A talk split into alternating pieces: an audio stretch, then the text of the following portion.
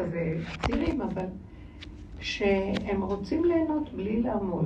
הם רוצים לקבל, הם רוצים להיות עם האמת של עצמם. והם לא רוצים uh, להיות uh, מקובעים בדפוסים הכלליים, כי זה סותר להם את נקודת הנפש שלהם, והם רוצים ללכת עם מה שהנפש שלהם אומרת להם. אפילו הם מכבדים את התורה, אבל הם רוצים לכבד את החגים ברמה כזאת, שזה יהיה כמו שאנחנו מדברים בנפש, בלי עמל, בלי יגיעה, בלי לחץ, בלי כלום, אם אפשר בחינם לקבל הכל ו... ולהתענג על החיים ולהיות בגבול של עצמם. שמתם לב מה שאנחנו כל הזמן עובדים בפנים. אז אנחנו עוד בתפקידים שלנו, באים ליישם את זה, כשאנחנו נתקלים ב... בחומות האלה של הגדודים שבאים אלינו, אנחנו רואים שהם באים בידיים ריקות, והם באים לנוח, והם באים ליהנות, והם באים עם עצמם, הם רוצים להיות עם עצמם בפרטיות, לשבת במרפסת עם עצמם. ואז אני אומרת, רגע, אבל גם אני רוצה לחיות ככה עם עצמי ואני לא יכולה. בגלל התפקיד, יש לי צער בין התפקיד לבין המהות הפשוטה שלי כילדה שעובדת עם האמת, ואני מזהה את האמת אצלהם. אז אני אומרת, למה הם יכולים לצאת ואני לא? ואז אני אומרת לעצמי, משהו כאן סותר, כי הם לא מתנהגים בהגינות. הם מנצלים את התפקיד שלי כדי לרכב על מציאותי אה, ולהיות באמת של עצמם. אז אין לי בעיה שתהיו באמת של עצמכם, ומי אני שיבוא להגיד לכם איך זה צריך להיות. אבל למה אתם מנצלים את הסובב? תהיו עם האמת של עצמכם בדלת אמותיכם. כשאתם באים לדלת אמות של השני, אתם לא יכולים להיות בדלת אמות של עצמכם. שמתם לב מה אני אומרת? אז, אז אני אומרת, אז רגע, אז איפה האמת בעצם? אז האמת היא בהתאם למערך של הסובב פה, זה לא בדיוק אמת שלי ושלום על ישראל. חייב שילוב מסוים בין התוכו לבאו. ופה אני, אז אני מאוד מעריכה את האמת שלהם, ואני תמיד מקנאה איזה אמת יש לצעירים. אנחנו מדברים, והם... ואז אני אומרת, לא. האמת היא מחברת הפכים, וכאן הם לא רוצים לחבר הפכים. שמעתם? זה מה שכאב לי בכל הסיפור. זה לא כואב סתם, זה, זה לא כואב עליהם. זה, אני רואה את עצמי בתוך זה. ואני רואה שגלות השם תיגמר כשנמצא את הפשרה בין שניהם. שזה נהנה וזה לא חסר, אבל לא שזה נהנה וזה חסר. לא שזה אה, יהדות הגלות וזה הגאולה. לא, איך הגלות משתלבת עם הגאולה. איך היהדות של הגלות משתלבת עם הגאולה? אנחנו לא יכולים לפרק את כל הסיפור יום אחד ואין כלום. איך אנחנו מביאים את הטיפין טיפין של המציאות של המנהגים וכל מה שיש, ושזה יהיה מחול יפה. עתיד הקדוש ברוך הוא לעשות מחול לצדיקים. כך כתוב, תקשיבו. וזו התשובה, תשימו לב איפה התשובה נמצאת. שכתוב שעתיד הקדוש ברוך הוא לעשות מחול לצדיקים. הוא נמצא במרכז של המעגל, וכל מיני צדיקים סובבים אותו, והוא ברדיוס שווה או בקוטר שווה, אני אף פעם לא מבינה את זה, אני רק מדקלמת. מה זה רדיוס, מה זה קוטר? רדיוס זה חצי קוטר. כן, רדיוס בדיוק ממרכז המעגל, כל אחד. אז הוא במרכז וכולם בשווי איתו מכל הכיוונים. אבל יש כל מיני צדיקים בסוגים שונים. אז איך יכול להיות שהם בשווי איתו? ויש סיפור שסיפרתי לכם פעם, שכתוב על רבי זרע ורבי אה, יהושע. צדיק, יהושע בן אילם כזה, שיהושע בן אילם, רבי יהושע בן אילם היה צדיק תמיד חכם גדול. והוא חלם שהשכן שלו לעולם הבא זה רבי זרע, אה, אה, ננס הקצב, לא רבי זרע, סליחה. ננס הקצב קראו לו. שהוא היה, אז הוא התפלא, אומר ננס, כזה קטן כנראה, והוא קוראים לו קצב, לא סתם קראו לו ננס, הוא היה קטן כנראה, והוא קצב. איך יכול להיות קצב עם תלמיד חכם? לא שהוא התנשא, מה בכל אופן זה מהות נפרדת. איך, איך הם לעולם הבא, שזה עולם האמת, מצליחים להיות שכנים? זה קושייה. איך, איך ההפכים פה מסתדרים? ואז הוא החליט ללכת לחפש מי הוא, כי יש כאן איזה משהו שלא ברור לו. והוא הלך מעיירה לעיירה עד שהוא הגיע למקום שאמרו לו, פה יש קצב, קוראים לו ננס, הוא משהו משהו, לך, לך אליו. ואז הוא הלך, והוא אה, שכר איזה מלון שם לשבוע ימים, איזה פונדק, וכל יום היה יוצא להתחקות על ננס הקצב ואורחותיו. הוא ראה בן אדם בעל מידות ברמה שזה לא מהעולם הזה. אה, ישר והגון וצדיק במשקולות ורחמן ובעל חסד, ונותן לתלמידי חכמים עניים לערב שבת את ה... אה, מה שהם צריכים לבשר שלהם, ויש לו אב ואם זקנים בבית, ומטפל בהם במציאות, ומוציא ומכניס ומכבד.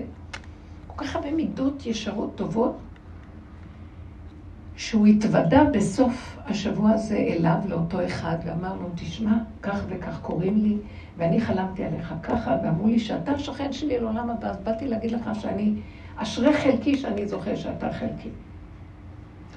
ועדיין אנחנו שואלים את השאלה, כי מה כאן ההשתוות על מנת שהם יהיו בעולם הבא שייכים בשכנות? כי חייב להיות משהו ש... שהוא שווה. אז אני יכולה לפרש את זה ככה. ששניהם שונים בצורה החיצונית, בתכנים שנתנו להם והתפקידים.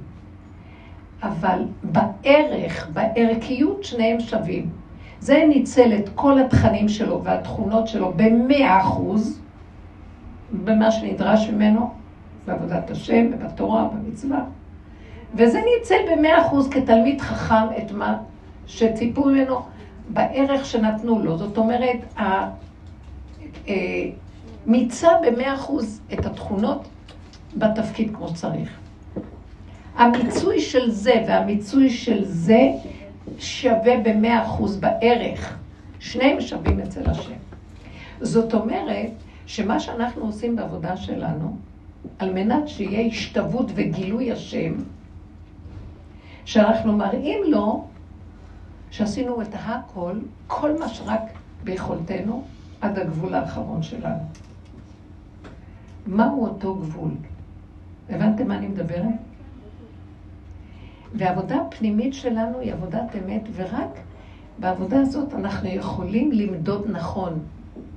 ומה המידה האחרונה שיצאנו מכאן ודיברנו עליה ערב פסח? שאנחנו חייבים לגרוע בגבוליות שלנו עד שאנחנו, אין לנו יותר שום כוח לכלום. הגבול יגיד.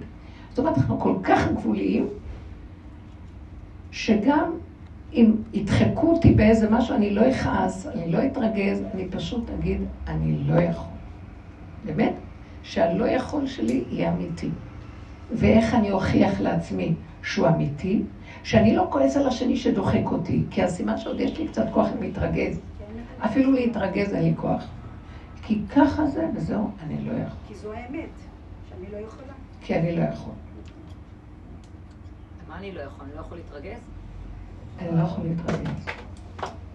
כי זו הגבוליות שלי, זה הסוף. כי ההתרגזות זה עוד התסכול, ההתרגזות זה התסכול שסותרים אותי. אז אני עוד מתרגז, איך אתה סותר אותי? וסימן שעוד יש לי כוח לא להיות כלום. יש לי עוד משהו להגיד. אבל כשאני מסתכל על השני, והוא כועס עליי, והוא אומר לי, וזה, אני מסתכל ואני אפילו צוחק ואומר לו, נכון, אתה צודק, אבל זה מה יש. אין לי בליבי עליו. לא כועס עליו, לא שונא אותו, לא בורח ולא פשוט, זה המציאות, שלום. גבול שמת בעלי הבורון, זה לא קשור איתי, זה הגבול. זה המקום של קורבן הפסח. אנחנו צריכים, אה, נדרשים להקריב את האלילות של מצרים, את תודעת עץ הדת, של הישות הכוח. בגבול שלה שאין לה כבר כלום. כשאני מגיעה למקום הזה, אני יכולה לומר, אתם יודעים מה קורה שם? אני מסכים לעצמי להכל, ואין לי פחד שאני חוטא. אתם שומעים אותי? מי יכול להעז להגיד כזה דבר? אנשים יעשו, יהיו במקום הזה יותר מהדברים. נשמת הנוקבה, כי היא סובלת הרבה. כי היא היא במקום אחר מהדברים. והפחד בעץ הדעת, שנשמת הנוקבה הופכת להיות קורבנית דבילית. במקום קורבן שמעריך את ה... אני קמה לך עכשיו, אני קמה לך. אישה יקרה מאוד. במקום הקורבניות הזאת, למה? אני אגיד לכם. בתודעת עץ הדעת, כולם עמלים. והקורבני הוא עמל לרצות את השני. האישה עמלה בלי לשים לב אפילו. למצוא חן לרצות. כל הדורות שמו אותה מתחת לרף, איך אה, כוח שלט עליה, שליטה, יכולות. יש משהו בגנים שלה עוד אה, שפוף תחת המקום הזה. רצון לרצות, גם התפקיד של אם כל חי כזה, שיש רחמנות על זה ועל זה, ואי אפשר סתם להתנהג בגבוליות האוטיסטית של עצמי ושלום על ישראל, כמו שיש לגברים לפעמים, כי ככה הם בנויים. המקום הזה, אנחנו מתבוננים בו הרבה בעבודה שלנו, יש עומק מאוד גדול של הכרה והתבוננות. וכשאני מתבוננת בעומק הזה, אז uh, הדרך הזאת שזכינו לקבל אותה מרב אושר, שדרך של אה, אליהו נביא לפני הסוף, נותנת לנו כלים בחורים ובסדקים להסתכל, העולם הוא רק המראה במקל, להראות לי את עצמי. שאז אני רואה איך אני נראית, איך אני מרצה, איך אני שפופה תחת המהלך הזה של ההתחשבות בסובב ביתר על המידה שקוברת מציאותו שלו, ולא יכול לנגוע באמת של עצמו בגלל זה. זה חנה מתה על שבעת בניה. מה קשור שתמותי על מישהו? לך ניתנו חיים, ולהם חיים זה החיים שלהם, זה החיים שלך. לקראת הסוף, חנה לא תמות על שבעת בניה. שמעתם? היא לא תוכל לעשות את זה. זה יהיה רחל. רחל היא קטנה. היא תמות בגלל הגבוליות שלה, לא בגלל השני. היא לא תהיה גדולה על השני. והיא תכיל את הכל. לא מכילה כלום. זה משהו אחר. היא לא הכילה את הילד השני, בנימין. לה קשה, היא הלכה מפה. המקום הזה שהעבודה שלנו נותנת לנו להתבונן במדרגות האלה, מעוררת אותנו להתחיל לצאת מהקורבניות. תתבונני, תראי, כי הטבע של עץ הדת הוא טבע משעבד ברמה שאין לו תקנה. גם הצדיק והתלמיד חכם יכול ללכת לאיבוד בטבע המשעבד. בואו נראה איך. התלמיד חכם, שזה הצד השכלי, יכול ללכת לאיבוד בתודעת עץ הדת, בתוך כללי התורה, מזה שהוא מרבה בפלפול, מרבה, מרבה, הולך וגודל בפסקים, בפלפול, בכתיבה, בהבנה, בהשגה. עץ הדעת, שטן עץ הדעת יכול לגנוב אותו שם. אתם מבינים מה אני מדברת? הוא הופך להיות חכם מאוד, יותר מדי. עובד השם, בואו ניקח לדוגמה נדב ואביהו, שהם התמסרו בהתרגשות לכבוד השם. גבוה מאוד. אה, בוא נגיד, בחלק הראשון של חכם, יכול להיות שאני יכולה להגיד קצת משהו על שלמה המלך, שהוא היה חכם וחקר מאוד מאוד. בסופו של דבר, עם כל חוכמתו וחקירתו, החכמים דנים אותו קצת, שהוא עבר את הגבול שלו. זה מה שאנחנו אומרים בהגדה של פסח. יש ארבע בנים שעליהם התורה מדברת. בן חכם, הרשע, תם ושאינו יודע לשאול. ארבעה הבנים האלה נמצאים בתוך אדם אחד. אני זיהיתי שהחכם והרשע הם מאוד קרובים אחד לשני, בקלות. טיפה שהחכם גולש בחוכמתו, הוא יכול להגיע לכפירה. החכם אומר, מה העדות, זה פסוק מהתורה, מה העדות המשפטי והחוקים הש... אה, לכם, שציווה השם ולוקחים אתכם. ואז הוא שואל כהלכה ועונים לו. לעניין. ומה עונים לו? מה הקשר של התשובה שעונים לו? אין מפטירין אחר הפסח אפיקומן. למה נותנים לו את התשובה הזאת? מה התשובה הזאת? מה הפירוש? תעשה גבול, אין אפטר. מפטירין זה מלשון, לא מאחרים את המקום. אין, אין אחרי. יש גבול, בשעה הזאת אוכלים, את הפסח עד פה ולא לא יותר. זה הסוף. האפיקומן סותם את הכל. זהו, לא אוכלים אחרי זה, לא שותים כלום אחרי אפיקומן. כן? זאת אומרת, אומרים לו, למה נותנים לו תשובה כזאת? אומרים לו, תזהר לך. עם החוכמה שלך ואתה תתרחב, אז אתה תתפקר, תעשה גבול. וישר מביאים את החכם הפקרות. החכם מופקר, הרשע מופקר. מה העדות הזה? מה אתם צריכים את כל זה? מה, מה, מה, מה של הפקרות? כן? זה ההפקרות הזאת היא גדר של הרשע, וזה יכול להיות באותו אדם, אם הוא לא יודע את גבולו. אז עץ הדעת יש לו את הסכנה. או שהוא ילך כמו נדב ואביהו בעבודת השם, זה בחוכמה וזה בעבודת השם, או עבדי השם, עבודת הלב. כלות הנפש, קלטה נפשי יוצא מהעולם. מי ביקש מידיכם לצאת מהעולם? אני, תקשיבו, הקורבנות שהיו מקריבים בבית המקדש, באוהל מועד, בית המקדש, אה, היו מוקרב, אה, קשורים אה, להקריב את הדם ואת החלב. לוקחים את הדם של הבהמה ומזים את זה על המזבח, ואת החלב, שזה כל, כל מיני חלקים, שזה שתי הכליות, ויותר את הכבד, זה נקרא, מילה כוללת חלבים, חלבים של הזה. אז הדם היה נזרק על קירות המזבח, והחלבים היו עולים להקטרה. כי, תקשיבו, הזוהר מפרש את זה, הדם זה כאילו כמו, ש, כמו היין, כזה שיכור להשם, אני שיכור, כתוב שהם נכנסו כמו שטויים, מרוב אהבת השם היו כמו שטויים, שתו, ככה מאשים אותם שהיו שטויים. בעצם, אדם זה כאילו כלות הנפש, אבל זה לא, השם לא חפץ, כלות הנפש, זה מראה שיש לאדם אהבה אליו, אבל הוא אומר, רגע, רגע, אל תיכנסו מדי, אתם תצאו מחוץ לעולם, אין לי מכם כלום. תאזנו את זה עם החסד, החלב זה כמו החלב, הבס... משהו של חסד, של בשר שמתעכל לאט לאט, גוש של בשר שמתעכל על המזבח, ואני חולה, לא, קלטה נפשי. אל תלכו בהתרגשות היתרה. אל תפרצו גדר בהתרגשות בעבודת השם, ואל תפרצו גדר בחוכמה, בהבנת יתר והעמקת יתר, שאתם תצאו אחר כך מהגדר שנדרש לכם, תשארו בגופים. הגופים המוגבלים חשובים, תכניסו את הכל לגדר.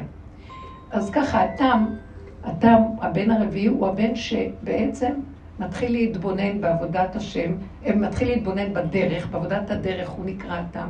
גולם אומר, וואי, אני בסכנה מהעץ הדעת טוב והחוכמה, אז בואו אני אתחיל להסתכל כמה אני מסוכן והפגמים שלי זה כמו הוא יורד לראות את הרשע של עצמו, ואז הוא מגיע למקום של גולם, אני לא יודע, אני, עד שהוא מגיע למקום של הבן שאינו יודע לשאול. הוא מרוקן ומרוקן ומרוקן עד שהוא מגיע לגבול.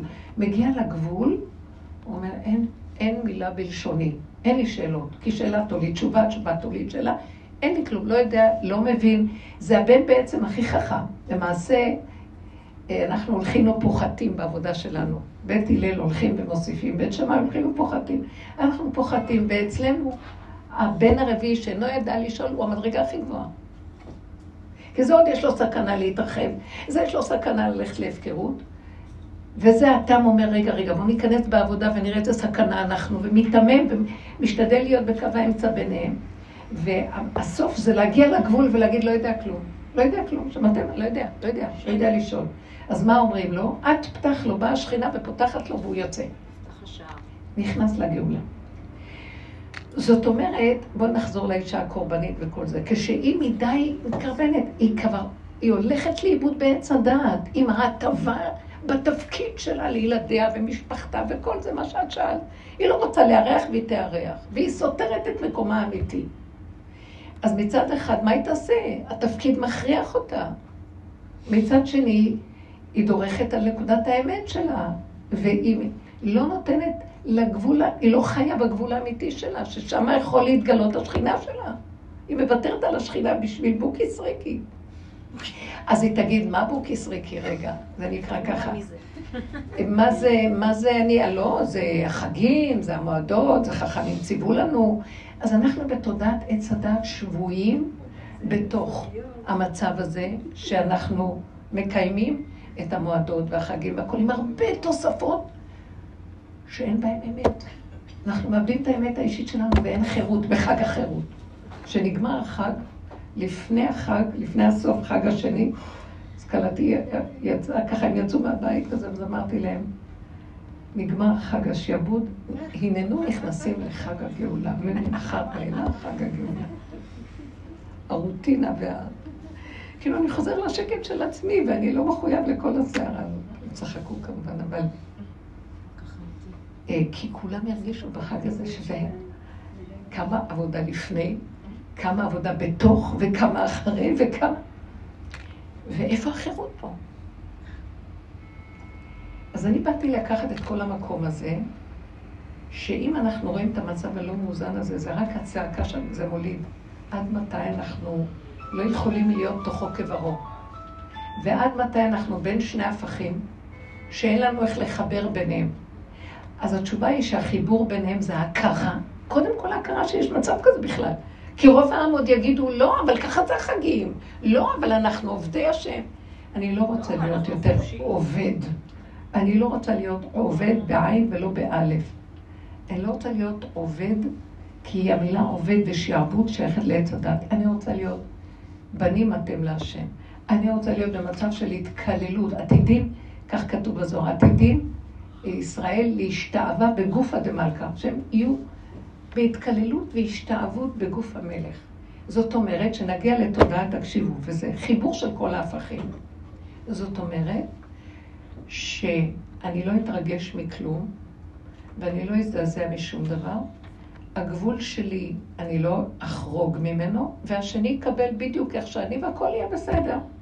ואני כן אמשיך לבשל ולעשות, וזה יפה ונחמד, אבל בלי עמל, בלי הגיעה, בלי צער, בלי רוגז, בלי שום דבר, כי הסיבה נותנת לי את החן והמתיקות, כל סיבה באה וכי קרה בידה. זה בסדר, זה עולם התפקוד והעשייה, זה בסדר גמור, אבל לא מעבר לגבול שסותר את הנקודה שלי. האם מבינות לי מה אני אומרת? כן.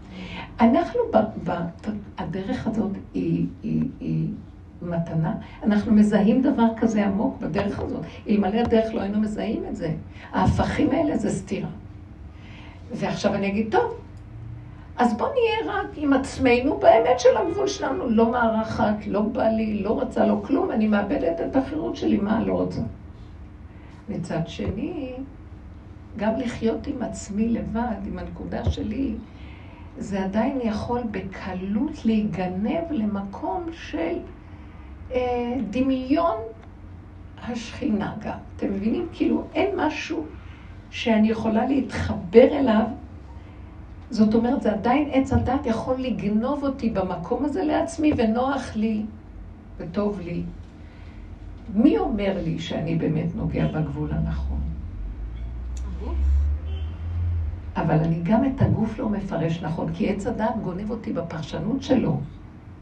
אז אני אגיד לכם איך. רק הגילוי של השם, כמו עם רבי זרע ומה שאמר, והגילוי של השם יופיע רק בין שני הפכים, בין שתי צורות שונות, שהם הגיעו לגבול שלהם, שזה וגם זה, הם בגבול הכי מוכח שלהם. אתם קולטים מה אני לא, אני מדברת? לא קולטת. ובא כתוב השלישי. ויכריע ביניהם.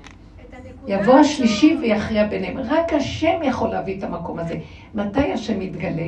כשאני נותנת לו את הגבול שלי עד הסוף, וגם זה שמולי נותן את הגבול עד הסוף. עכשיו, אני לא אחראית על השני שנותן לי את הגבול שלו עד הסוף, אבל עד אז הגאולה לא יכולה לבוא.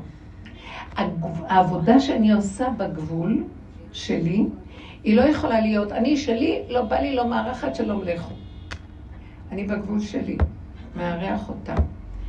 בא לי המוח, שימו לב, ואומר לי, נמאס לי, הם לא עוזרים לי, אין לי כוח, כיף לי לבד, מה אני צריך את כל הסיפור הזה? ואז אני אומר, וואו, אתם יודעים מה קרה לי פה? תקשיבו, עץ הדעת קופץ, והוא נותן לי פרשנות על השני בשלילה. ואני צריך להיזהר ממנו מאוד, ואז אני אומר, השני במקום שלו, אני צריכה להיזהר מהפרשנות שלי ולעשות לפי הסיבות שלי. לבשל, לסדר, בלי הנרגנות ובלי היללה של המוח למעלה.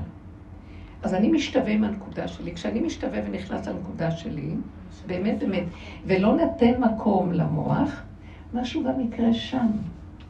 אני רוצה לחדד את הנקודה הזאת. אני כאן הולכת עם מהלכים. משהו יקרה שם. הדבר הראשון שקורה פה זה פגה המרירות שלי.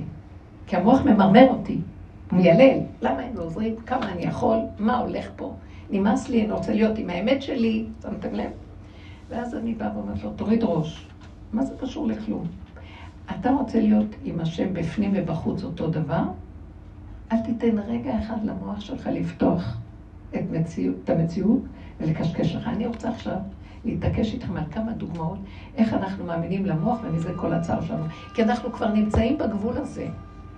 ואנחנו יכולים גם לעזור לשני להגיע לגבול הזה. דרך אגב, אנחנו היום במדינה נמצאים במקום שאין תקנה. אם נרים ראש ונסתכל מה קורה ונבוא למרמור, וזה יגיד בכו, וזה יגיד בכו, וכל אחד מצדיק את הנקודה שלו, אנחנו מבריחים את הכוח האלוקי שיבוא לעשות כאן ישועה. אנחנו צריכים לאפשר לו להתגלות על ידי זה שאני מוריד ראש, ולא נותן משמעות לכלום מה שקורה פה. לא לימין ולא לשמאל ולא לשום דבר. עושה את מה שאני צריך בדלת אמותיי. ורגע קופץ לי הראש, אני מת מפחד ממנו. היה לי איזו סיטואציה שסיפרתי, שבחג, לא בחג, לפני החג, הייתי כבר לפני החג, יום לפני החג, הלכתי לאיזה מקום לקנות משהו, ואז פגשתי את אחד מאלה שחסר של רב אושר, קראו להם שהם בבחינת משיח. אז כאילו אני מסתכלת עליו, והוא אומר לי, אה, עושה לי ככה, אה, כזה קבצן כזה. ואז אני, פתאום, כמו שאיזה ילד קטן, אה, לא, לא זיהיתי אתכם, ברוכות הבאות. הם הגיעו ממירון, כולם לקחו בשבילהם.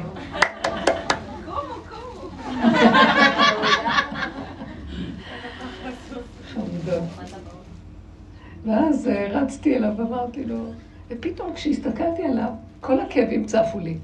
זה איזה משועבדת עלי, כמה עבודה, כמה עמל, כמה צע... אין לי כבר כוח, כי זה כמו ילד קטן שמיילל. אז הוא רק ראה אותי, מתחילה ליילל, כולו התכווץ, אומר, אימא'לה, אימא'לה, זקן בן מאה, לא יודעת, אימא'לה אומר לי, כמו איזה ילד קטן, ורוצה רק לברוח. שאני לא אקלקל לו את המציאות שלו, שהוא חי את הרגע. הסתכלתי על עצמי ואמרתי, יש לי בית, יש לי משפחה, יש לי כל מיני. והוא קבצן, אין לו משפחה, אין לו בית, אין לו ילדים, אין לו, אין לו כלום, כלום, כלום, אין לו בגדים, אין לו אוכל, אין לו כלום. והולך לו שמח, ואני באה לילל. וכאילו, כשאני מייללת, כאילו, הוא בא ואומר לי במילים אחרות, בתגובה שלו, אימא'לה, רק זה חסר להיות, תזכיר לי על המצב שלי, אני בכלל מת. לכי מפה. ואז למדתי מזה לקח מאוד גדול, כי אני נתתי למוח לקשקש לי, והאמנתי לו. ואז אני ראיתי, הוא נמצא במקום שהוא חי עם האמת של עצמו, גם הוא מזכה רבים בשקט, בלי, בלי דרך המציאות שלו, אני בטוחה שבזכות כמה כאלה שחיים פה, אז יש כאן אלוקות שמזמן אנחנו לא נכחדים פה. זה הדבר היה יפה בעיניי. למדתי מזה ואמרתי, לא לתת, הסוף שלנו, כדי להגיע למקום של חיבור ההפכים, זה להכניס עד, שימו לב, כמו את הסיפור של רבי יהושע, אה, בן אילם ורבי ננס הקצר, אנחנו צריכים להגיע לגבול, לגבול, לגבול של עשינו הכל, מאה אחוז. כמו שאמרתי לכם, זה במאה אחוז שלו וזה. מהו המאה אחוז שלנו שלא נעז להרים את המוח? עכשיו, לפרש. לתת משמעות למצבים. לתת למוח להיכנס ולתת לנו משמעות. אנחנו בקצה של גבול, הולך משהו להיות פה, ואנחנו צריכים לתת את ה... כאילו שלא יהיה הקורבן פסול, כי המוח פוסל לנו את הקורבן. כמו שהיו מקריבים אסוראל, שתעבור מחשבת פסול. מה זה עשינו הכל? זה להחליט יופי, שעשינו הכל. תגידו לי שאלות. כן. עכשיו אני מדברת ואתם צריכים... רגע, שנייה, המקום הזה שאת אומרת, עשינו הכל. זה ממש לא. זה רק אמירה והסכמה לומר שעשינו הכל. אוקיי. כי אחרת זה לא מפסיק, אני תמיד לא, לא, זה רגע אחד אומר די, מה שעשיתי זה הכל. עכשיו יפה, יפה. אתם רואים מה היא אמרה עכשיו? שמעתם מה היא אמרה? שמעתם מה היא אמרה? אני, אני לא חושבת שהבנתם.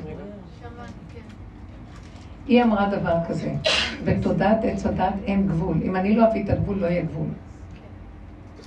אז אם אני רואה שאני ממורמרת, כאובה, משהו רגשי סוער עליי, סימן שהגבול התפרק לי ויצאתי לתודעה, כי זו תודעת המרמור, תודעת הסתירה, או הסיפוקים הגדולים, או הייאוש והחידלון. לא זה ולא זה, אני רוצה להיות בקו האמצע. איך זה קו האמצע? אני מחליט, לא מקשיב לכם. אני בגבול שלי ולא רוצה לצאת מהגדר והגבול.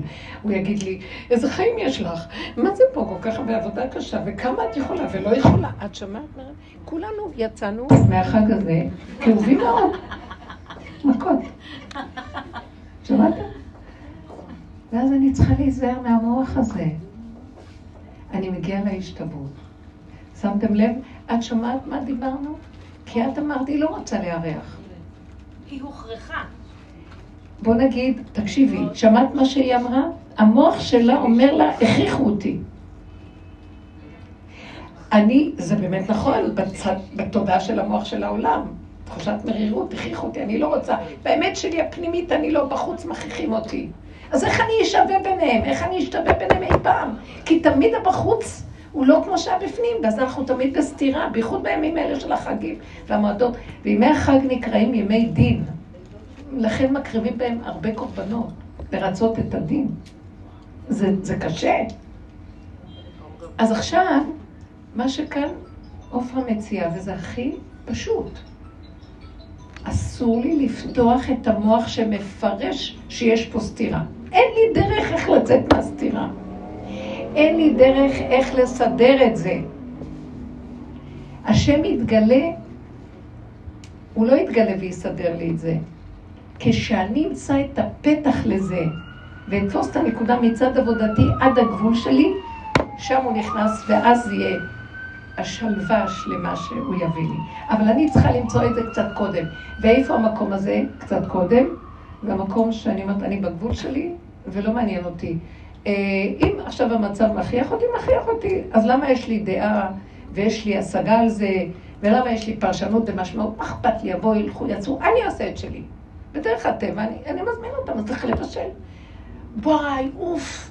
לא וואי ולא אוף. ניגש לבשל. בלי לצרף לזה הרגשה והבנה ופרשנות ומשמעות ומלחמה והתנגדות וכל זה. הרבנית. שמעתם? תנו דוגמאות לדבר הזה. תביני אותי. מה גורם לה שהיא בצער? שהיא מצדיקה את זה שכפו עליה. אני לא רוצה לתת יותר שום משמעות ושום פרשנות לשום ספרייה ולשום דבר. זה מצב, אני נכנסת במצב, כאילו זה לא אני בכלל. כי ברגע שאני מורידה את המוח, מישהו פועל דרכי ועושה, מה הסיפור פה?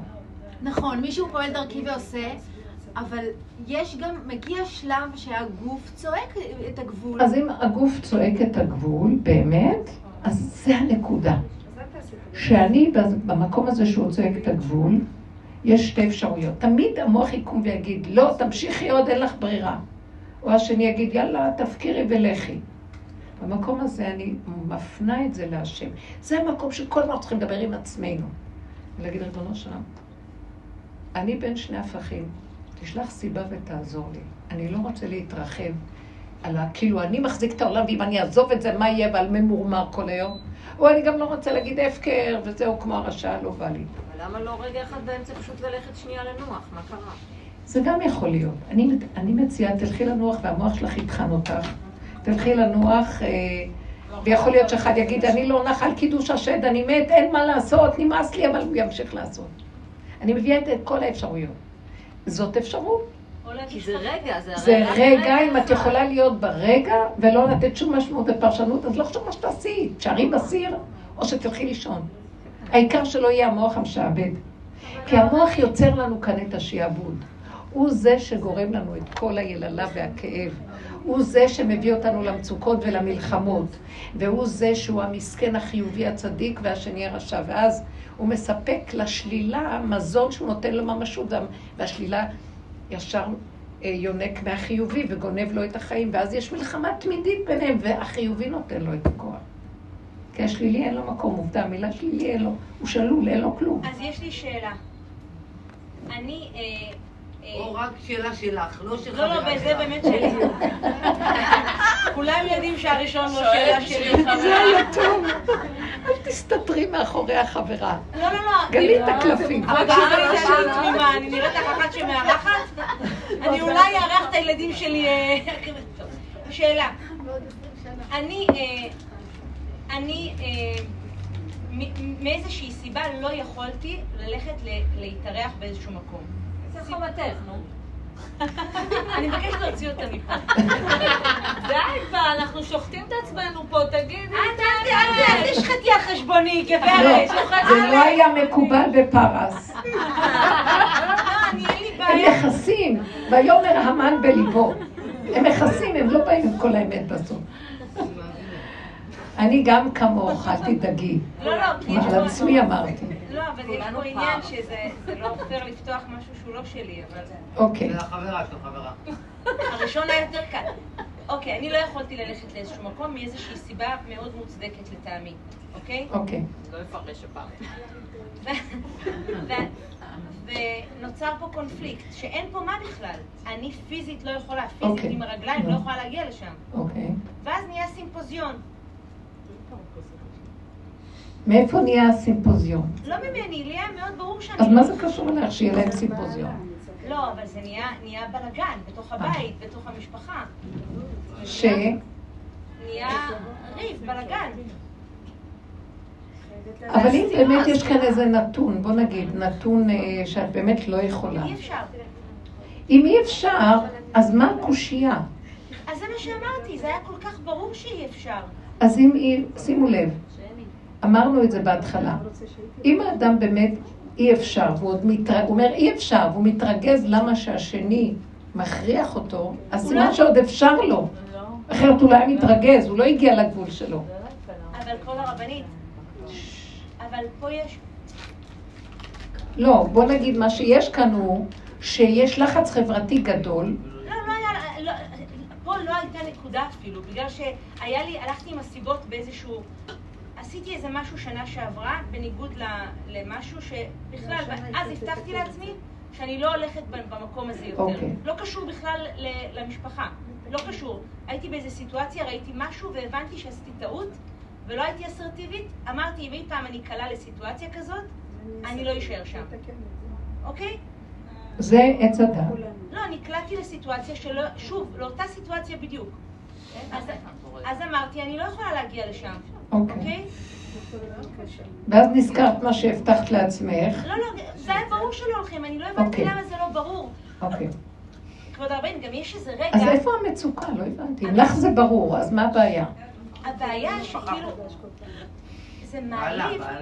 שבכלל היה ניסיון אה, להכריח, לדון אותך, לשפוט. לא, זה כאילו אני לא קיימת. Mm. קורבן. חזרתי להיות צלופן. זה לא הגון. העולם תמיד יעשה את זה. כן. זה- זה הרודנות של עץ הדת. לא זה הרודנות של עץ הדת, שאנשים ש- שופטים ומבקרים ודנים את הבן אדם, כי הם לא במקום שלו לנגוע בנקודה שלו. אז מה עכשיו את יכולה לעשות במקום להיעלב ולהיפגע? ועוד פעם הייתי צריכה להילחם כדי לא ללכת. אני לא חושבת שבן אדם שהוא אה, שהוא צריך להילחם... עכשיו בוא נשאל שאלה, למה את צריכה להילחם? המלחמה נמצאת בתודעת עץ הדת, כי תודעת עץ הדת זה השעבוד, היא ש... שעבוד לכן ולא וטוב ורע נכון או נכון, וזה מפריע לי. ובמקום הזה אי אפשר למצוא את, אה, איך קוראים לזה, ההכרעה ביניהם. אז בן אדם שהוא בגבול שלו, הוא לא נכנס למלחמה, כי הגבול שלו מכריח אותו למקום שלו. נגמרת המלחמה. הגבול זה קו שאין שם מלחמה. כי זה. ככה זה וזהו זה. אבל אם, אם אני נכנסת איתם עוד למלחמה, יצאתי מהגבול שלי. הבטחת לעצמך לא, ונכנסת למקום שלהם. הם השפיעו עליי. וככה זה בעולם. אני לא באה עכשיו להגיד לך, אנחנו מושפעים לא, בעלי... בחגים מהסובב. לא, אבל בעלי אמר לי. בעלי אמר לי, אור, חד משמעית, אנחנו הולכים. עכשיו, זה לא מצב שאני יכולה לבוא. אז בסדר, זה חד משמעית שלא, אבל את יכולה ללכת למיטה, לשכב. אם היינו, דרך אגב, אם היינו באמת במקום של הגבול, אף אחד לא יכול היה לעשות כלום עם מה ש... זאת אומרת, הוא יכול להגיד, בוא נגיד להבדיל אלפי הבדלות. טוב, שוברים את הבית, מתגרשים, לא שייך לו כלום. תשחק שום לא. יזיז לי, לא מזיז לי, לא משנה לי כלום, אני לא מוותר על. הכל. זה לא, אין ערך יותר גבוה מאיפה שהגבול שלי עכשיו. זה מפחיד את השני, הוא לא יגיד יותר ככה. הוא יפחד שאת תעזבי אותו. הבנתי, הפחד שלך עובר אליו, זה באמת עובד ככה. עכשיו, אז אנחנו לא בגבול, זה מה שאמרתי, הסוף של הסוף היא, כדי שיתגלה השם שיעשה את החיבור בין ההפכים, כמו במעגל הזה שהשם עם כל הצדיקים מסתובב והם בזווית שווה, זה כאשר כל אחד עושה את המקסימום שלו עד שלא אכפת לו כלום. תהרוג אותי. וזה מה שראיתי בחג. שהמוח עוד קופץ לרצות לסדר אותי, להתפ... אני בגבול הזה מזמן, ואז אני אומרת, אבל יש סתירה, העולם לא כף שאני, אז מה אני אעשה? מה... אני מת... המוח מרים אותי להתפעל ממה שקורה בעולם, וגונב אותי לעולם. במקום שאני אתחפר עוד יותר בנקודה הפנימית שלי, ולא אשים לב לעולם. אבל, בוא נגיד, אני אמשיך לעשות פעולות, כי באים אנשים, אבל בלי ליילל, בלי לתת לעצמי אה, אה, השקפות, איך הגעתי לזה, מה הם חושבים להם, כן חושבים להם, כדרך העולם. שום מוח מהעולם לא ייכנס פה. אין מוח של עץ הדת. יש שביתה בגבול. אם אני שובת בגבול, שבת ויהי נפש, זה השם מתגלה. שבת להשם כשיש שביתה. כשזה עמל ששת ימים, אין השם או אף. כי זה הזמן של האדם, תודעת עץ הדת. לא מתגלה שם השם. הוא מתגלה, אפילו עובד השם. בגלל שהוא עוד עובד, לא יכול להתגלות שם השם. יש שכינה בדרגות עליונות, רוחניות וזה, אבל לא ממש שכינה של גילוי מפה.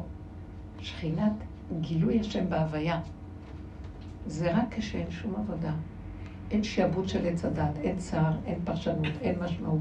זה מה שעושה את השעבוד, המשמעות, הפרשנות. כי היא אמרה, אז איך אני אגיע לזה, מפרקת את עץ הדת, אומרת גבול. היא מכריזה ואומרת, אני בגבול, שמתם לב? היא מכריחה את הגבול. זאת אומרת שזה התודעה גורמת לנו את כל הבלגן. ואם אני לא נותנת לה להיפתח, אז הגבול מיד נמצא.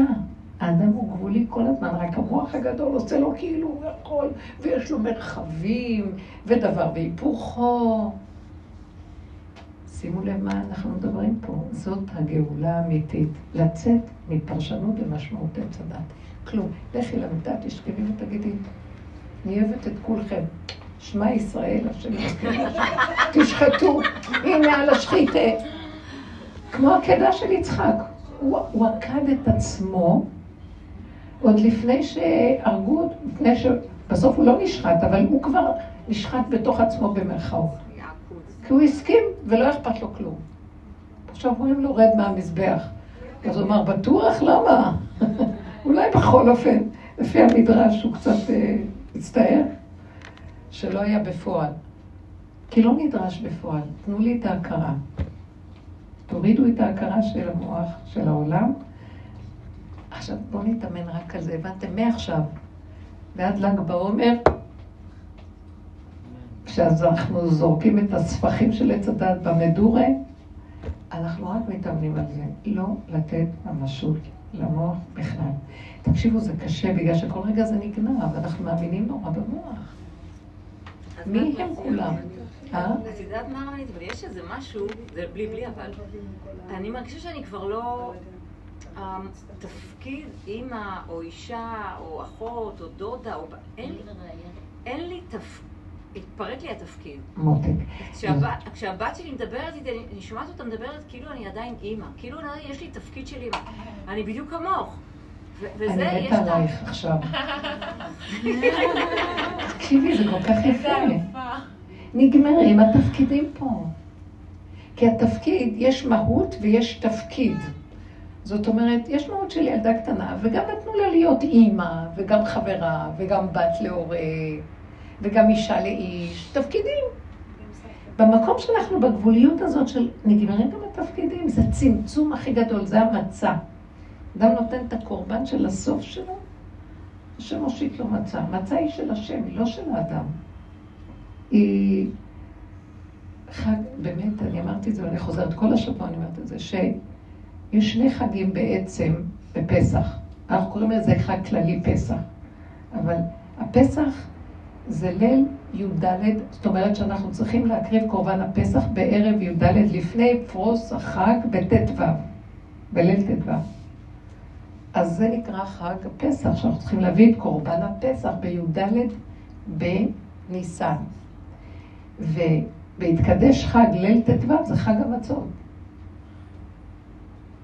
זאת אומרת, זה שתי, שני מצבים שנקראים היום כללית חג הפסח. אבל הם מחולקים, זאת אומרת, אדם, האדם והשם, וגילוי השם, כי זה ליל שימורים, זה חג הגאולה. השם מתגלה. אז החלק הראשון, הראשון זה של האדם, שהוא מקריב את עצמו עד הסוף בגבול שלו, והחלק השני זה גילוי השם כבר, זה לא שלך, אני פה. נתת לי את הגבול עד הסוף. תבינו העומק שלך, תורה הקדושה והחוכמה שיש מאחוריה, אין, אין דברים כאלה. אין על התורה הקדושה. אין. זה תורת אמת, זו תורה שהיא חכמה ויש בה כלום ממה שיש בה הוא לא סתם, זה הכל דברים מאוד עמוקים. תראו, אנחנו מביאים את הנקודות ומפרשים אותן. זה עבודת האדם, על ידי זה שאנחנו נכנסים בעבודה הזאת, אז אנחנו מבינים את התורה בבשר, והיא נותנת לנו את הפירושים הנכונים שלה, מה שלפעמים את לא משיגה אותה בשכל. זה שני מועדות, זה שני חגים בזמנים האלה. זה חג האדם שהוא צריך להביא את עצמו, להקריב את קורבן עד הסוף. והחלק השני זה השם מתגלה ואומר, אה, למה אנחנו אומרים אה, תן טל אה, תחייה?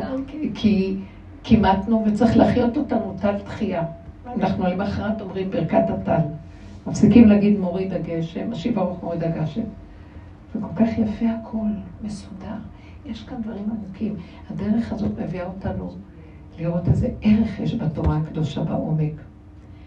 אבל היא מדויקת והיא נקייה, ואני מבינה שליל הסדר זה, זה ליל שימורים של השם, אני ולא מלאך, אני ולא שרף, אני מתגלה בכבודי ובעצמי. זה לילה היחידי שיש גילוי כזה.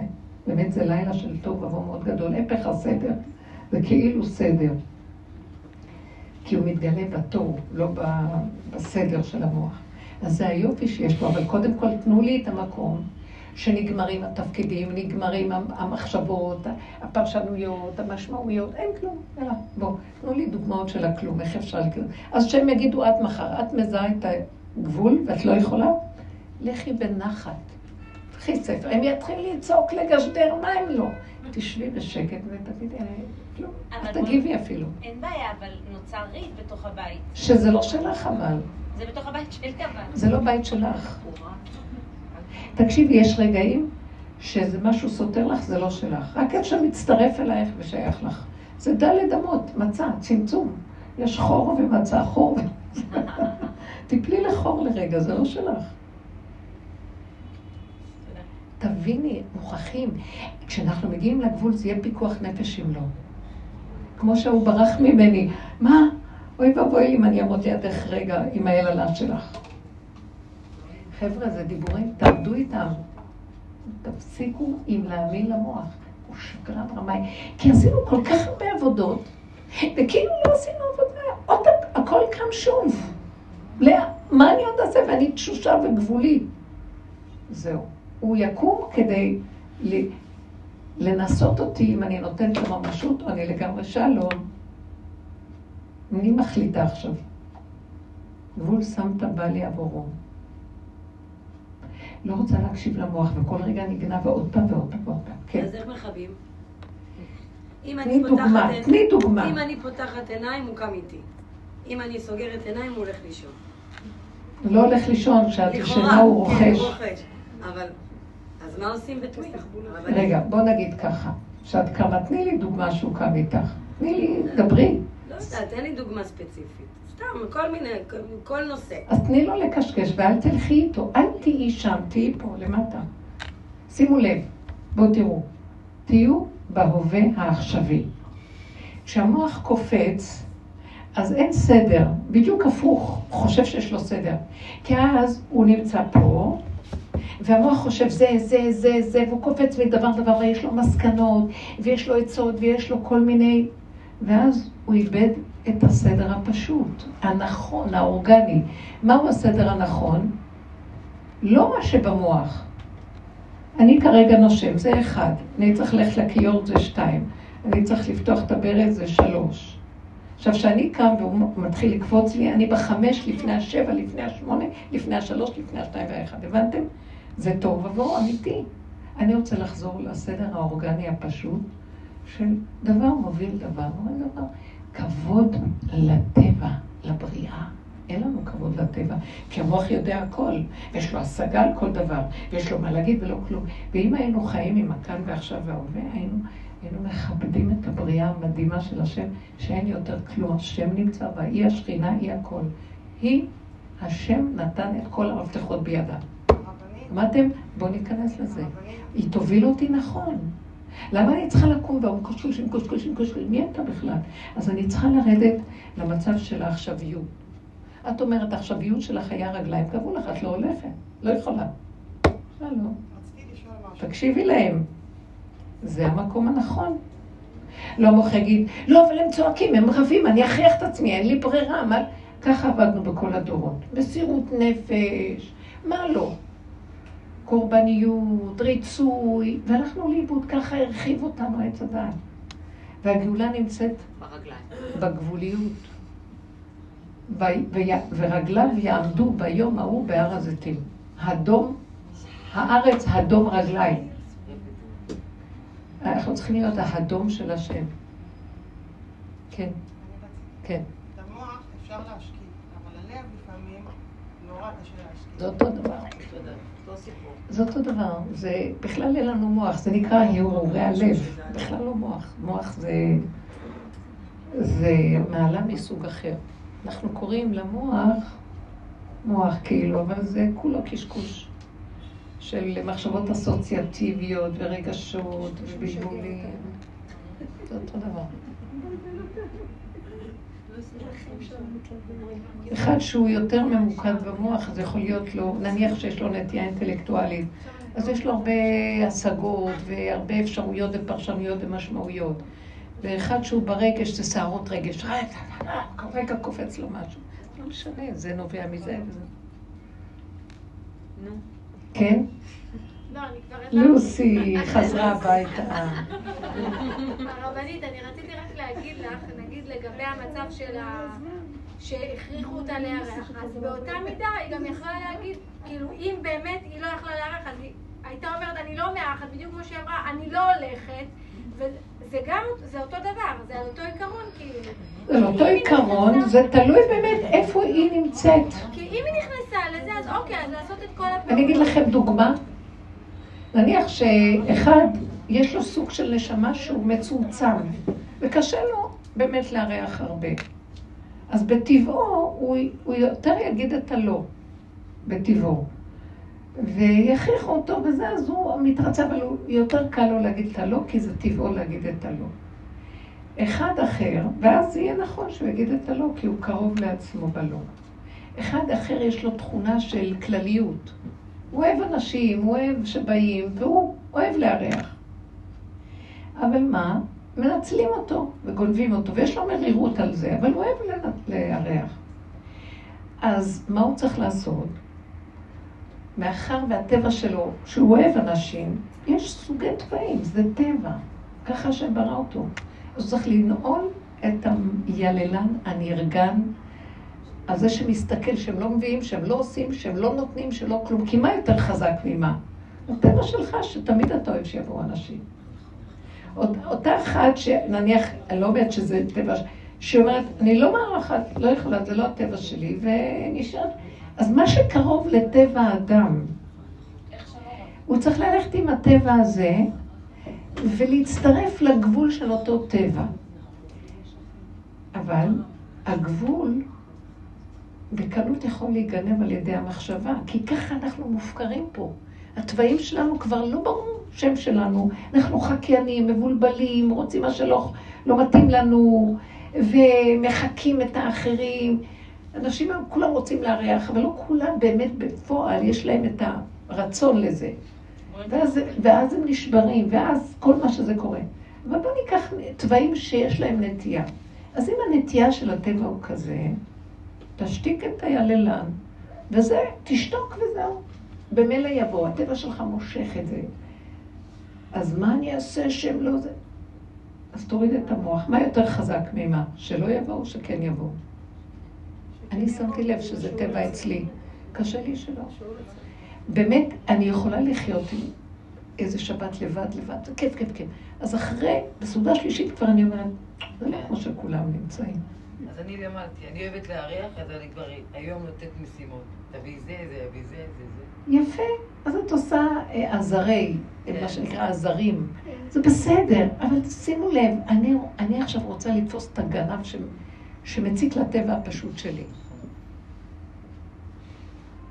אז הטבע הפשוט שלמשל, הייתה אצלי מישהי כל החג מהבנות, עם כל הילדים והמשפחה והכל, וחוץ מזה, כל חג הצטרפו עוד שלוש משפחות אליה. ואז היה פעם, אלה באו פעם, אבל היא הייתה כל הזמן. והיה לנו ערב אחד שכולם מגיעים ביחד, לערב, לא ללינה. משפחה גדולה, ברוך השם. ואז אני לא מאוד השתדלתי, כמו שאמרתי לכם, לעבוד עם המקום שלא להרים ראש. כי זה מלחיץ, כאילו, גם זה חג רגיל, גם צריך עם הילדים והמשפחה, וגם זה, וגם להכין לכולם. ו... ואז אמרתי לעצמי בשקט, יום קודם, תכיני עכשיו בשקט זה ותקפי, ואת זה תעשי בשקט, כאילו מעצמי לעצמי, טק, טק, טק, טק, טק, טק, טק, טק. לא לתת ליללן. והילדים, והיא בטבעה, זאת שאצלי, היא אה, מתרחבת, ובלאגן, וילדים, והיא נותנת להם הכל, ואין להם, הסדר שלהם שונה משלי. היא לא, גבול, היא לא גבולית, היא כמה שאפשר. וכל מי שרוצה לאכול, מתי שרוצה לאכול, ואיך, ואיפה שרוצה, ורק... ואני ניסיתי להסביר הרבה פעמים שלי יש קצת גדר וגבול, ושלא יאכלו פה, ושאם אפשר שזה יהיה פה, אבל זה לא, לא כל כך עובד. אז עכשיו, השעה כבר שתיים של אותו יום, שצריכים להגיע בסביבות ארבע וחצי, חמש, ואז אני רואה בלאגן, בלאגן, בלאגן, מה שאני עושה בשקט עושה. ואז היא צועקת, אז מה, שיבואו כולם ויעזרו כולם, ומה יש, אז מה עם כולם, אז זה לא יהיה בדיוק הכי יפה והכל טוב. ואז הסתכלתי עליה, והסתכלתי על עצמי ואמרתי, לא מתאים לי. ואז אמרתי לה, לא מתאים לי. אני אוהבת שבאים אליי שיהיה להם מלכות. שהם יבואו כמו שבאים למלכות. ככה זה הטבע שלי. ואני לא ביקשתי ממך עזרה, אבל בבקשה קחי את הילדים ותנו לי את המרחב להכין את המלכות. הסתכלה עליי ככה, וראיתי, שאמרתי לה את זה בצורה מאוד יפה. תעצרי עם הצעקות ועם האפשרויות, ותמיד אני מקשיבה ומבטלת את ה... פתאום אמרתי, אמרתי לה, לא. אני נשארת עם הטבע שלי. לא, אבל הכל את יכולה, הכל אנחנו נעשה. אמרתי, את לא נדרשת לעשות. וראיתי שבשקט, לא, היא כנראה נבהלה, וביקשה מבעלה לקחת את הילדים, שזה הבן שלי, וששתינו נשארנו והיא עזרה לי, אבל ראיתי שזה השפיע עליה. זה הטבע שלי, זה הנקודה שלי, אני רוצה את זה ככה. אין לי טענה עליהם, למה הם לא זה, ואין לי טענה עלייך שתעזור, אין לי כלום. את לא מבינה שזה לא אני, זה הטבע שלי, בתוכו התלבש השם והכל הסתדר. ובאמת זה לא יאומן. כשהם הגיעו, הכל היה כל כך יפה וערוך ומסודר ומוכן וחם והכל, לא יאומן, זה לא בטבע. אמרתי לה, המוח מפריע לנו, את מבינה? כי אין לו אפשרות אחרת. או כל ההפקרות והצעקות וכולם יבואו וייכנסו לצעקות, או שנשתגע ולא. אמרתי לה, לא, לא, לא, יש השם. הקשיבה, זה היה מאוד יפה בשקט של הנקודה, אבל הייתי חייבת להיות אה, מאוד חזקה. וזה מה שראיתי החידוש אצלי, שבדרך כלל אני כל כך אוהבת את ה... לתת לאנשים תחושה שזה שלהם. אה, אימא שלה נפטרה ואין לה איפה ללכת, אז אני לא רוצה לתת לה הרגשה שזה שלי, מה את חושבת לה? אבל יש איזה גבול שאל תתלבשי עליי כבר עם הצעקות. ככה אני רוצה. הזמנתי אותה, זה איך שאני רוצה שיהיה. היא לא הייתה מאוימת, לא לקחו לה את המקום, והיא הצטרפה. אני שמה לב שכשאנחנו בודקים את עצמנו ונכנסים בגבוליות הנכונה ומקבלים בלי המוח, טוב, נרצה אותה מסכנה. לא, מה היא חושבת לה? בוא נתווכח על זה. כלום, כלום, ככה וזהו.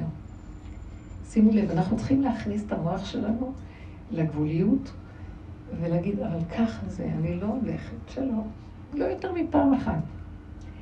אה, כל דבר. אז זה לא חשוב. את לא רוצה, אל תערכי. אבל תהיי במקום הזה ותהיי אחדות עם המקום הזה. לא פיצוליות.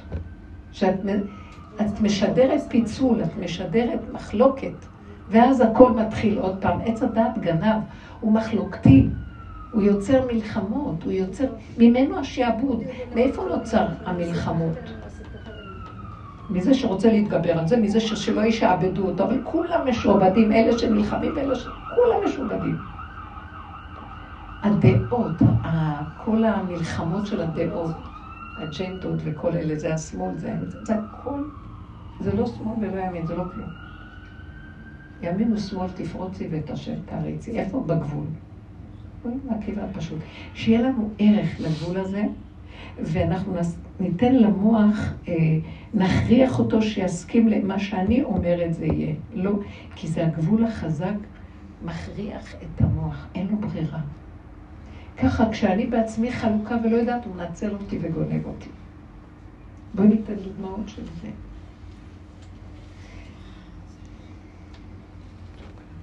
חזרת אלינו?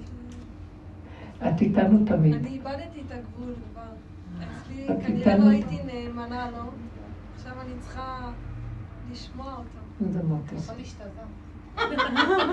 זה. איך עוזרים לשמוע הגבול? המצוקה. יש מצוקה כשאנחנו עוזבים את הגבול. אז תשימו לב למצוקה, ואל תפרנסו אותה ותצדיקו אותה, תגידו לא, מצוקה. אז עכשיו, זה רק לרגע. מצוקה זאת אומרת שהמוח התלבש עליי ויש מלחמה. המלחמה יוצרת מצוקה. דבר אחד לא יוצר מצוקה, דבר שסותר והופך להיות מריבה והתרחבות. ואז בא הכוח שמכריע ואומר, אני לא מוכנה להיכנס למצוקה. אני חייבת לתת את המקום האמצעי קצת לפני שהשם ייכנס בו וייתן את נוכחות, השלווה, השקט. משהו קורה שיש שקט. לא יודעת מה זה השם, זה השקט והשלווה שאין עליה, אה, אין עוררין, שקט. לא ברעש השם, כל דממה דקה, מילה, נקודה.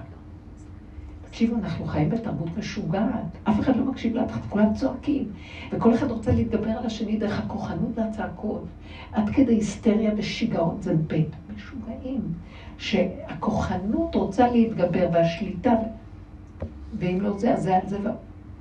אנחנו, תצאו משם. אנחנו לא שייכים לזה, ואסור לנו להתערבב עם זה.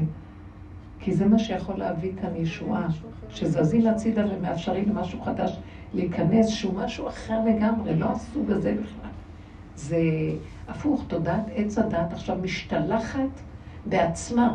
הנחש הולך לעקוץ את עצמו, זה בקיצור, זוזו, שלא תעקצו ממנו. לא דעה ולא משמעות ולא, ותצדיקו את זה. אבל מה, אני פורש מהציבור? חז"ל אמרו לא לפרוש מהציבור. כל תודעת עץ הדת, כל ימיה לא לפרוש. עכשיו פורשים. עכשיו זה הסוף שלה. תפרשו. אסור להיות, זה כבר לא ציבור. את לא יודעת מה ציבור פה, ערב רב של ציבוריות. לא ברור מה זה בכלל. שום דבר. כל מה שהיה אז והעצות כבר לא עובדים. עכשיו זה רק צידה, הכנה. אה, מי שטרח ערב שבת יאכל בשבת. תכינו את השבת, תכינו להיכנס לתחום חדש. זה לסגור את המוח, הרבה. האם ההשפעה שלך היא אותו דבר אם את אה, בבית, מתחת לשמיכה, בתחושה הזאת, או אם את נמצאת במרחב עם אנשים בנוכחות מלאה פיזית?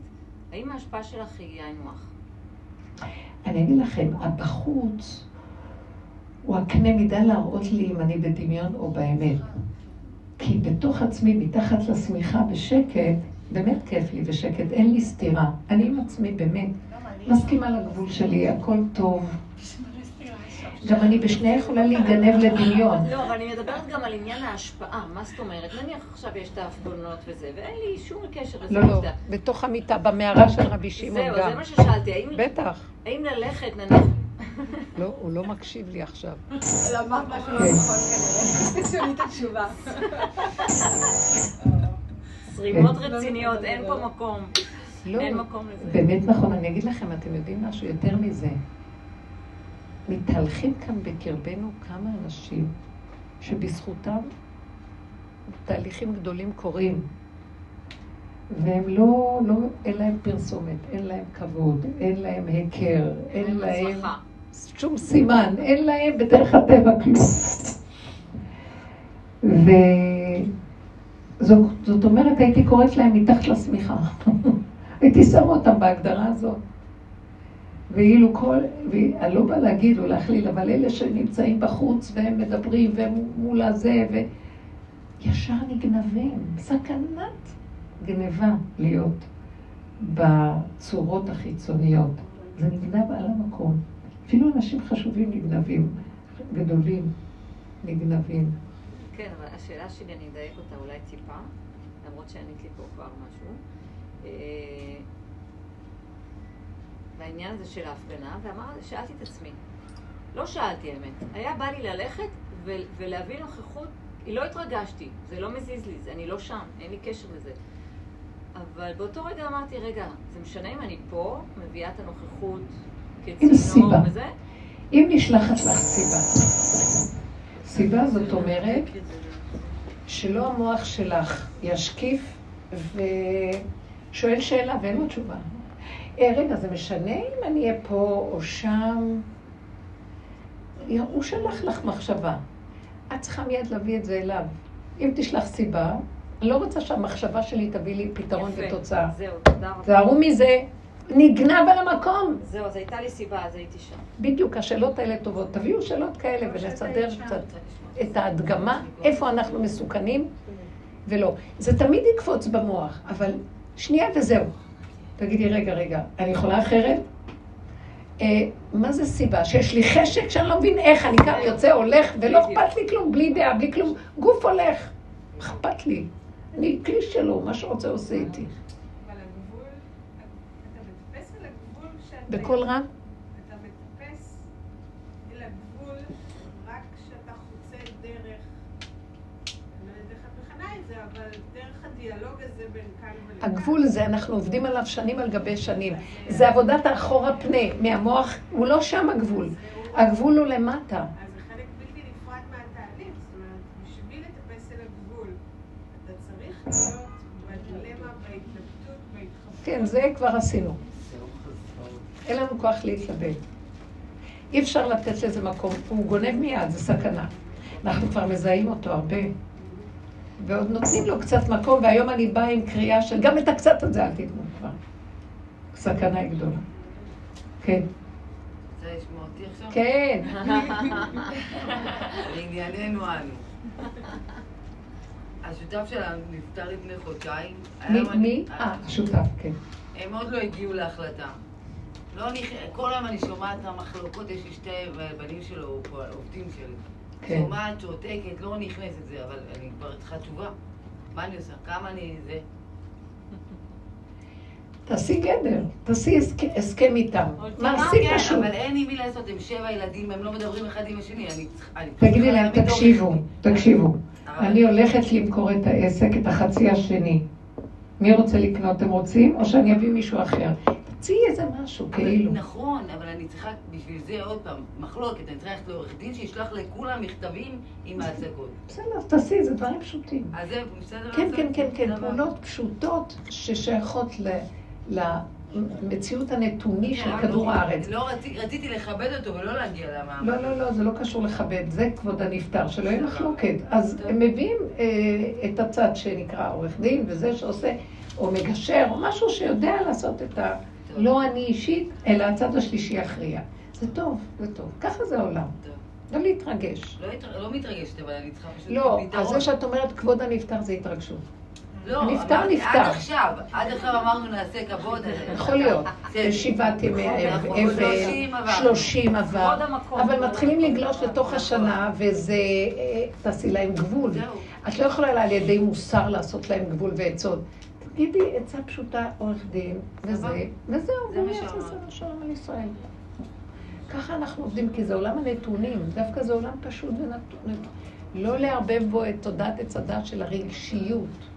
איך אומר הרמב"ם, הגאולה זה עולם, ימות המשיח, עולם כמנהגו נוהג. זאת אומרת, אותו דבר יישאר, יכול להיות שיהיה גם עורך דין. לא, יהיה, רב, יהיה דיין. אבל, אבל לא יהיה, לא יהיה תוספות. מלחמות, ולא... טק, נקודה. צריך מישהו שלישי שיכריע בין שני קווים. נניח, יכול להיות שעם הזמן זה אפילו לא יצטרכו את זה. אני רואה בעיני רוחי שהגאולה תביא לאט לאט, עוד המשיח, מצב של הבן אדם ירצה ללכת, לא יהיה לו איזה דין עם מישהו. אז הוא ייכנס לתוך עצמו ויוותר על הנקודה שלו, כמו שהיא אמרה, הוא יעבוד עם הנקודה שלו בעצמו כן, ויגיד, בגלל שזה מוסד, כי בא, מה צריך לדעת, אין לי שותף, אני צריכה להודיע להם מה אני עושה. אז אני. צריכה להעיר אותם. במחלוקות שלהם אין לי בעיה, לא מתערבת, לא לא שומעת, מתקרבת. לא אבל את רוצה. להציע להם איזה אפשרות. תגידו לי מה קורה. הנה, הנה העצה שלי, אפשרות. ויכול להיות שאפילו, אני אומרת שלעתיד לבוא אפילו יהיה איזה מין מקום כזה, שזה איפה שרב אושר היה נוהג. כל פעם שהיה איזה משהו של... בעולם זה תמיד ככה, יש איזה מחלוקת או דין, ואז היו אה, תובעים אותו, או שביקשו ממנו התלמידים, למה שלא נלך לבית דין ונסדר את הדברים? אז הוא היה שומע אותם והיה מבין אותם. ואחר כך, או שהיו כותבים לו מכתבים, מה שנקרא, אה, איך- קוראים? איך? לא, יש שמגישים לבית הדין. תובע. איך? כתב תביעה. כן, כתב תביעה. ואז היו כותבים לו, ואז הוא היה קורא ואומר יפה יפה, ואחרי קרה. היה קורא מול העיניים שלהם. והיה אומר להם, היה אומר להם, אה, אני מוחל. לא נכנס לדין. זאת אומרת, הוא היה בקו האמצע. שיעשו מה שהם רוצים, הם רוצים ככה, ככה וככה. הזמן עושה והרבה דברים מתגלים. אבל במקום הזה אני הייתי אומרת, תגישי מישהו אחר שיכניס, אה, יכריח אותם לאיזה סדר מסוים בסיפור. הרבנית, כן, חלי לב. ברוך השם, מה נשמע? מה את אומרת? הייתה איזו סיטואציה שישבו שבעה אצל חברה, ואח שלה חוזר בתשובה. והוא בא ואמר את העמדה שלו לגבי הדת, ואני באתי וניסיתי להעביר לו את הדרך, ואז אה, הוא אמר לי, את לא דתייה, את נותנת לעצמך רישיון. ריש... אה, הסברתי לו שאני בשלבים, השם מסמן לי דברים, ואני... אה, הוא מסמן לי איזה... מביא אליי את, ה... את, ה... את, ה... את המצווה, ואני עושה אותה כמו. בלבוש, כמו בשבת, כל- פעם לפי סיבה קיימתי. למדתי את ההלכה לאותו, לאותו זה, לא יושבת ללמוד בבקיאות את התורה, את יודעת, אני לא בקיאה ב... ב... בהלכות ובמצוות, אבל כל פעם הוא הביא לי משהו אחר. אז תתני לעצמך רישיון לאכול חזיר וזהו, די רחלי, זה לא דת, זה לא התורה, התווכח, התווכחת על זה, שתקתי, אמרתי כל אחד ודרכו וזהו. ואז נסעתי לבד, ככה היה לי יום אחד פנוי, נסעתי לאליהו הנביא, ישבתי שם, קראתי תהילים, ישבתי, הייתי צריכה לכתוב איזה מכתב לביטוח לאומי, אמרתי לאמא, השם אתה תכתוב את המכתב, השם יש לי ככה וככה טרדות, אתה בתוכי כותב את המכתב, אני כלי, אתה עושה דרכי את הפ... את- יש לי ככה וככה דברים שמציקים לי, ככה וככה משתפת את השם, כמו התבודדות קטנה כזו. ואז ישבו שם שתי בנות, והם לקחו ספר, ואמרתי מה אתם, שאלתי, מה אתם פותחות? אז היא אמרה לי, את לא מכירה את הספר הזה? זה משהו, אליהו משהו, אה, זה? היא אמרה לי, בואי, תלמדי איתה. אמרתי השם זימן לי את הסיבה לשבת איתכם, אני יושבת איתכם. ואז היא פתחה, ורשום שם שצריך ללמוד את התורה. אז צחקתי וסיפרתי להם את הסיטואציה בקצרה. אז אמרתי להם, אני מאמינה שהשם מזמן לי ללמוד את התורה. אז היא אמרה לי, לא, אין דבר כזה, את, את כופרת את התורה, את צריכה לקיים את החוקים, בשביל מה השם המציא את התורה? בשביל תק- שתקיים את החוקים של התורה. ועוד פעם מתנהל ויכוח, שאני, אז אמרתי, רגע, הגבול שלי, אני לא בן אדם שאם אני יודעת שאני צריכה עכשיו לשבת, ללמוד את התורה, זה הגבול שלי, אני לא יכולה, זה, זה מלחיץ אותי, אני לא שם. ומצד שני, השם, אולי זה רמזים, אולי, אולי זה... לא, אני, עושה- אני, אני, אני אסביר מה, פירוש שיחה ברורה.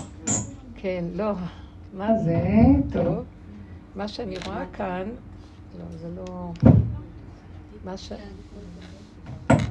תוותרי עליו, אבל הוא עושה רעש מאשר שם. זה עושה רעש, הנה. מה שאני רואה פה הוא שני דברים, וזה באמת טוב לכולנו הבירור הזה. אה, יש הלוחות הראשונים והלוחות השניים. אנחנו בחסות הלוחות השניים בגלות. הלוחות הראשונים זה, זה בסדר עכשיו, הרב. תודה רבה. היא מדברת דברים גבוהים. כן, איפה שאני עפה אז הוא מתחיל לקשקש. אבל מה שאנחנו כאן רואים זה ש... אה, את הלוחות הראשונים, אז אה, החוויה הייתה גילוי השם ברמה כזאת שמבשרו של האדם, מחושיו, הוא הכיר שיש השם וקיבל על עצמו בקבלה מושלמת, נעשה ונשמע עוד תורה ומצוות מבלי להקשות ולרצות להבין ותגיד מה כתוב שם ואז נשקול ונחשוב, יש בחירה, יש כלום. כי לא הייתה בחירה, היה ברור שאין עוד מלבדו ושהחוקים האלה הכי מושלמים בעולם וזה הכי טובת האדם. אז כולם הצטרפו בלב שלם לעשות. לא זכינו ללוחות האלה, נשברו הלוחות, ואנחנו בחסות הלוחות השניים. שזה, נשאבו, התורה נשאבה לתודעת עץ הדעת. וחייב להיות עכשיו הבירור תמיד בין השניים, בין כן ולא, בין טוב ורע, טמא טהור, מותר אסור, כשר פסול, כל הששת סדרי משנה, וכן כל הבירורים שהחכמים כל הזמן מתווכחים, ששם אנחנו נמצאים בכל הגלות. זה נקרא, נקרא, התיקון הזה נכפה עלינו כתוצאה מ... אה, שלא זכינו ללוחות הראשונים שהם עץ חיים, שזה חירות ממלאך המוות. אני אמרתי, אלוקים אתם ובני עליון כולכם. אלא חזרנו ללוחות של עץ הדעת, שבתוך עץ הדעת זה דעת, ואנחנו צריכים בתוך עץ הדעת לחיות עם דעת ולברר את הדעת, מה טוב, מה רע, מה נכון, מה לא נכון, כן, להוציא את המותר מן האסור וכן הלאה וכן הלאה. אז מצד זה, זה נקרא דת ישראל, דת משה, כן? שאנחנו צריכים ללמוד עם הדעת. היה איזה ילד שנולד בירושלים בזמנו של אה, אה, הרב אה, אה, שמואל מסלנט, הרב שמואל מסלנט היה רבה ראשי של ירושלים לפני כמאה שנה.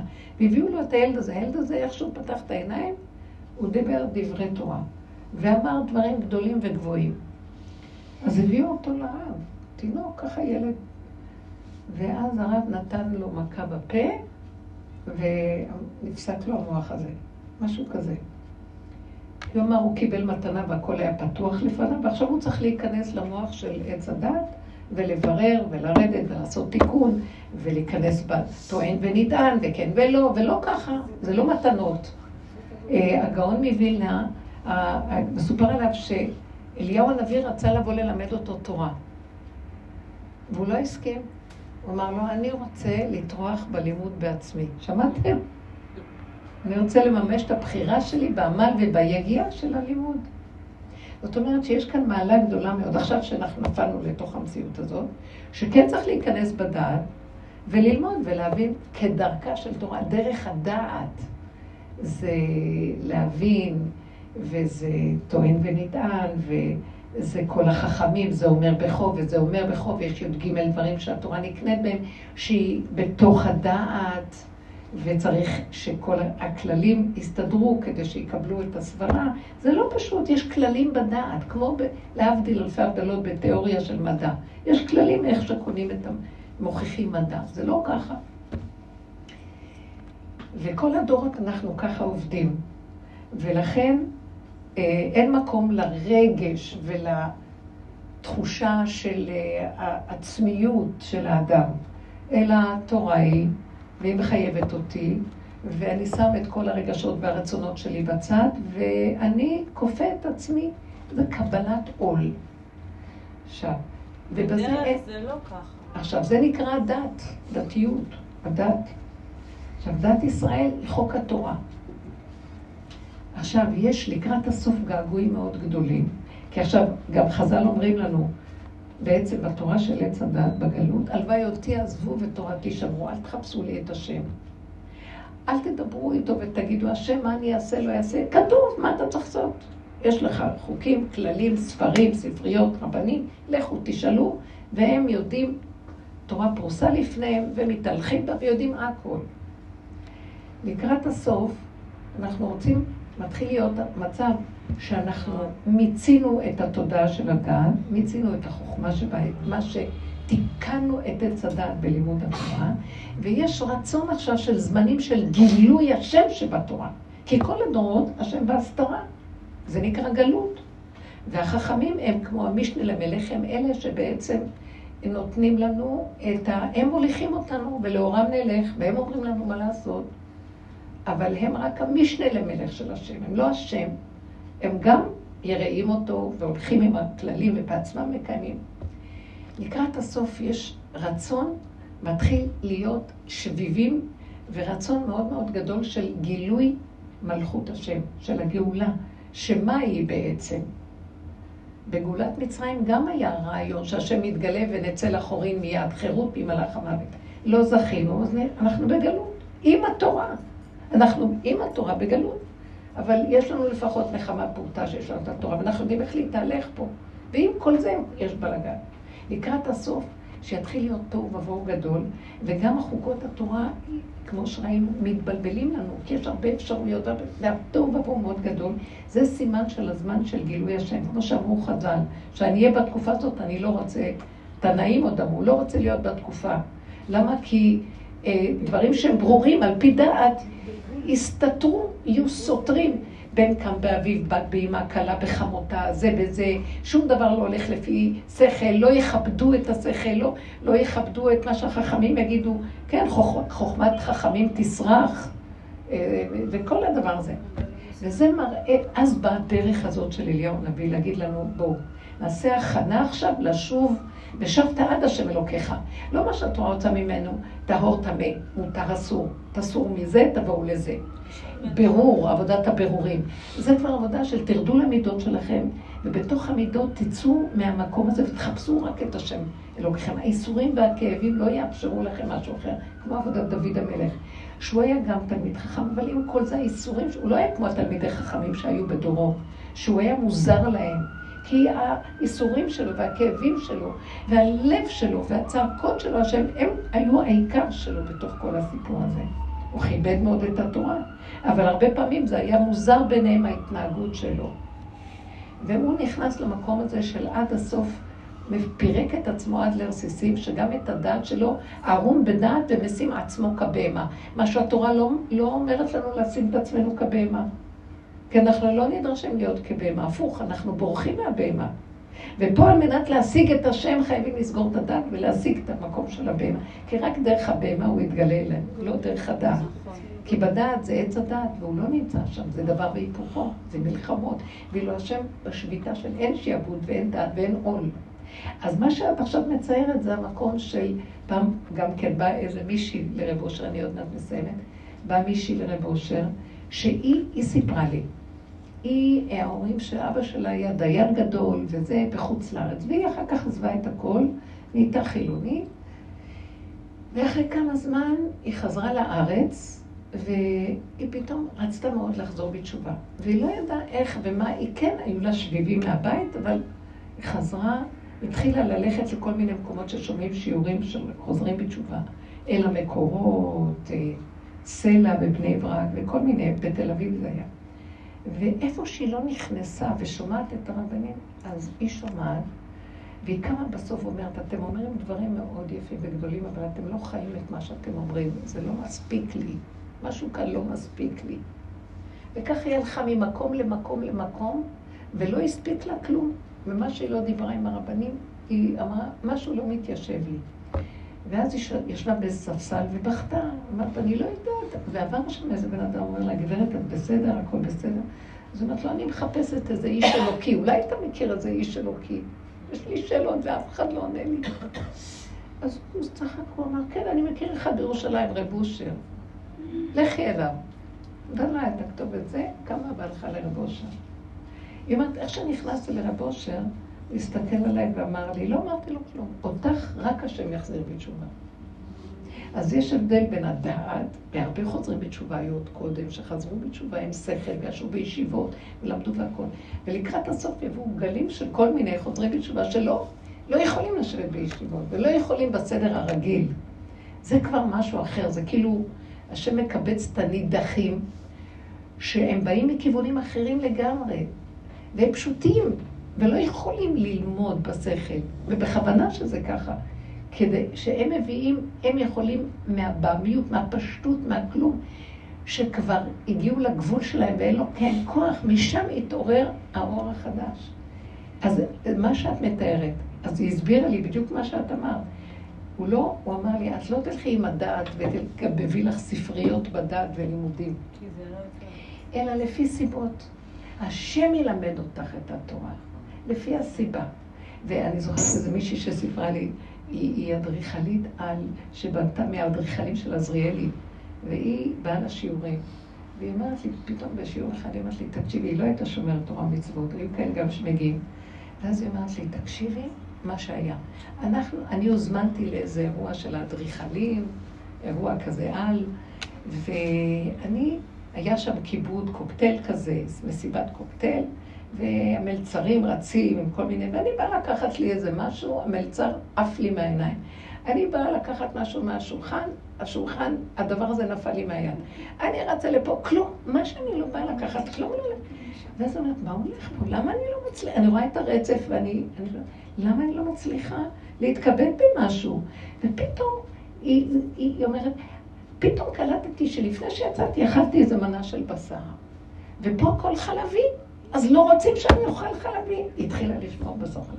היא אומרת לי, ראיתי את השם. אומר לי שיש מצווה לא לאכול חלב, לא לערבב בשר וחלב, ואת עכשיו בשרית. זה בדיוק סיפור חיי. אז אוקיי, אני מבינה מה את אומרת. זאת אומרת, מבשרי, והיא התחילה ככה, וגם שבת היה לה איזה חוויה, וכל מיני כאלה שבאים ואומרים, בחוויה ראינו. אז זה התקבע לנו כל כך חזק.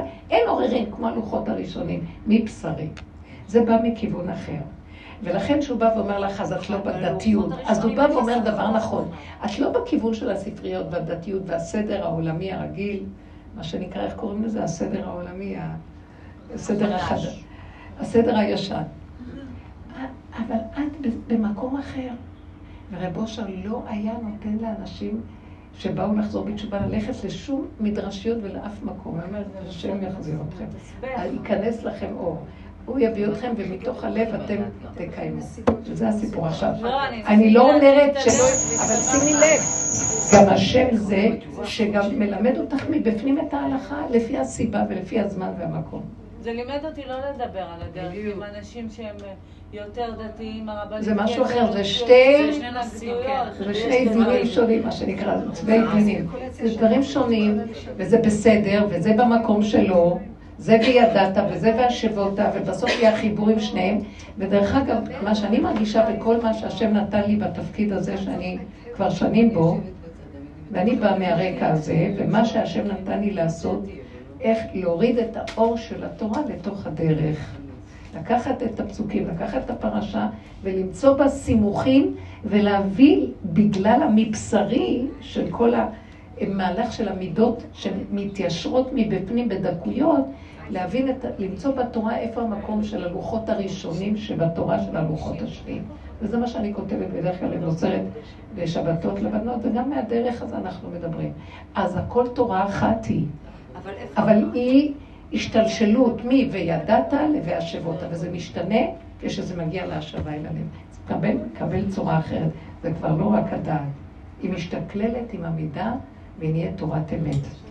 תורת השם תמימה, משיבת נפש. תודה רבה לכם. תודה.